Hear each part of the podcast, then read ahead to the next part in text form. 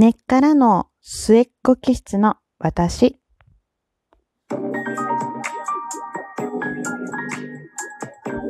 どうも、ひよりです。いかがお過ごしですか？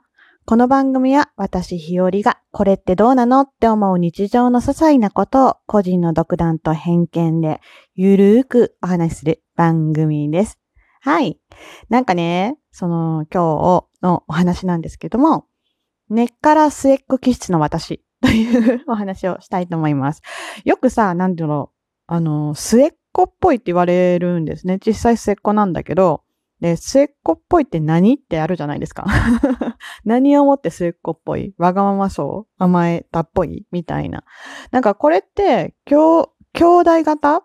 性格判断っていうのがあったので、今日はなんかそれを見てみようかなと思います。よくさ、なんか長女っぽいとかさ、あの、長男っぽいとか、うん、弟っぽいとかなんかよく言いますよね。まあそういうことよね。そうそうそう。で、その兄弟型っていうのが、まあ、その、長女とか、あの、長男とか次女とかそういうんじゃなくて、まあそういうんじゃなくてというか、あのほら、だって 兄弟でさ、お兄ちゃんがいてさ、妹がいる場合ね。まあ私がまさにそうなんだけど、そういう場合は、私も一応長女にはなるわけじゃないですか。一応ね、そうそう、末っ子なんだけど、そうそうそうそう。なんで、えっ、ー、と、表すときに長子、長い子って書いて、まあ、要は上の子ね。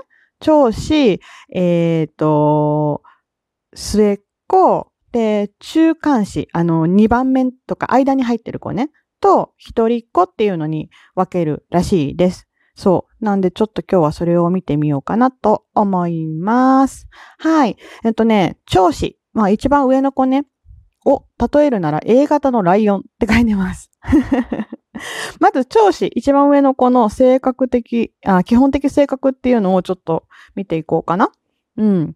家庭内で常にトップに君臨してきた王様、王女様が長子、上の子なわけなんですね。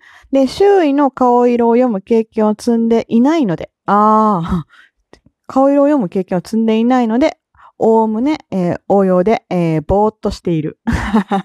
ぼーっとしてるってひどいな。えー、自尊心と、ん自負心と自尊心が強く、人に任せられない性分で人を支配し、コントロールしようとする傾向がある。幼い頃から兄弟、あの、妹、弟の面倒を見てきた経験上、大人になってからも責任感と面倒見の良さは抜群。生真面目で仕事を抱え込む一方で何事にも関わりたがる。怒る時の口癖は、その話聞いてないけどっていうのが 上司、上の子の特徴だそうです。なるほどね。ああ、まあ、そっか。周囲の顔色を読む経験を積んでないって、まあ、一番上だもんね。その、大人たちの中で生きてきたから、そんななんていうのかな。まあ、例えば多分後に出てくると思うけど、中間子、間の子とか、末っ子みたいに顔色を読んで、うん、あの生活してこないことが多いってことね。そう。なるほど。うん、なので、のんびり屋さんってことかな、要は。うん。で、まあ人に任せれない性分とか、人をコントロールしよう とする言葉がきついな、これ。あの、まあまあ、要は、うーん、妹、弟がいるば、いる場合というか、いるんだよね。長子だからね。あの、上の子だからね。うん。が、まあまあ、面倒を見てきたので、面倒見はいいけども、まあちょっとそれを妹、弟を支配しようとしすぎる傾向があるので、えー、その他の時もそうだっていうことが書いてありました。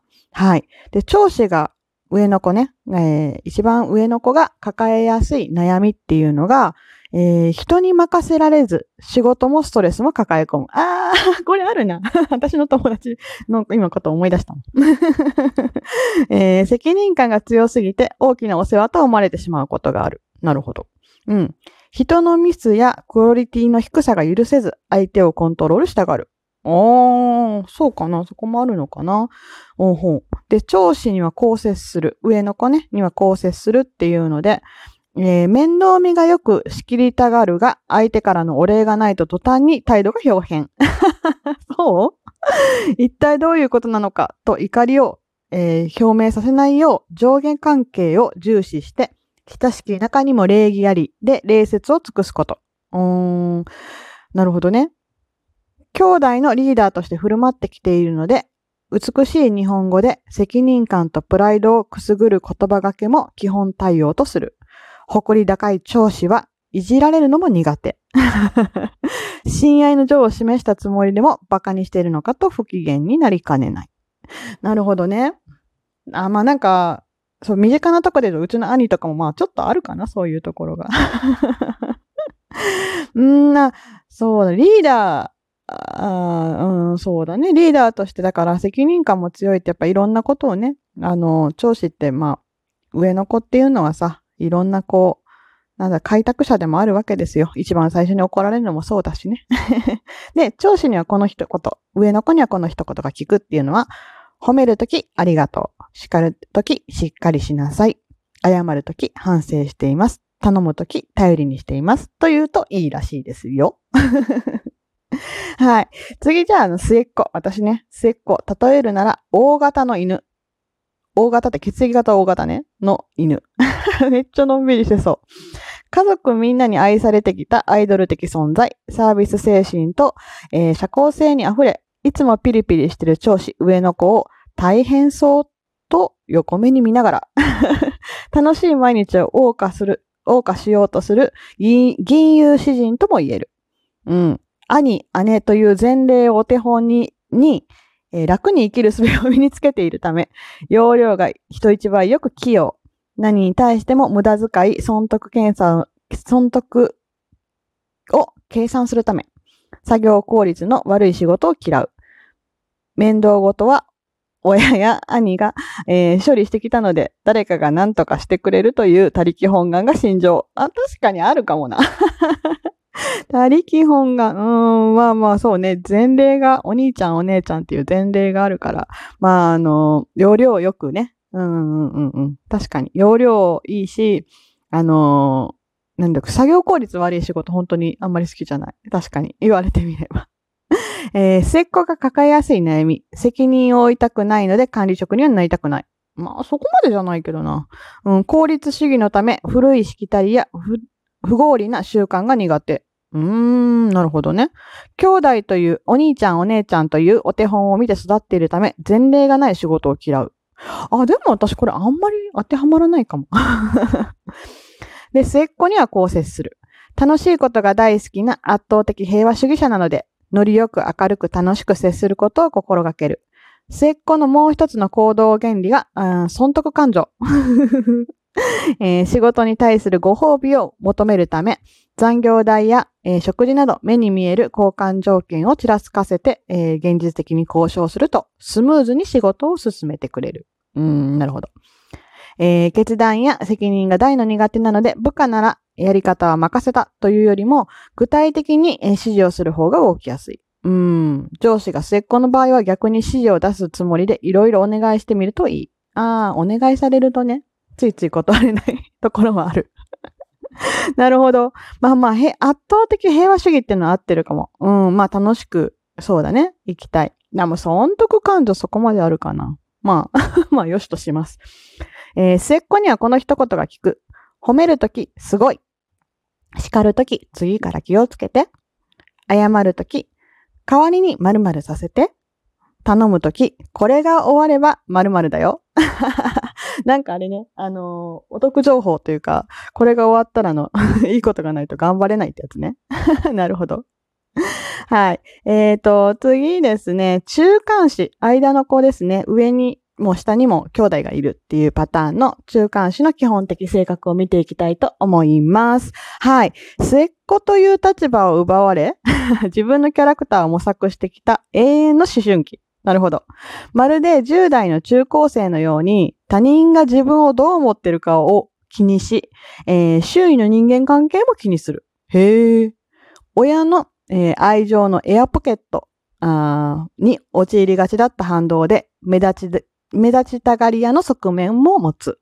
反面、パワーバランスや相手の気持ちまで配慮できる優れたバランス感覚の持ち主で、人付き合いのエキスパート。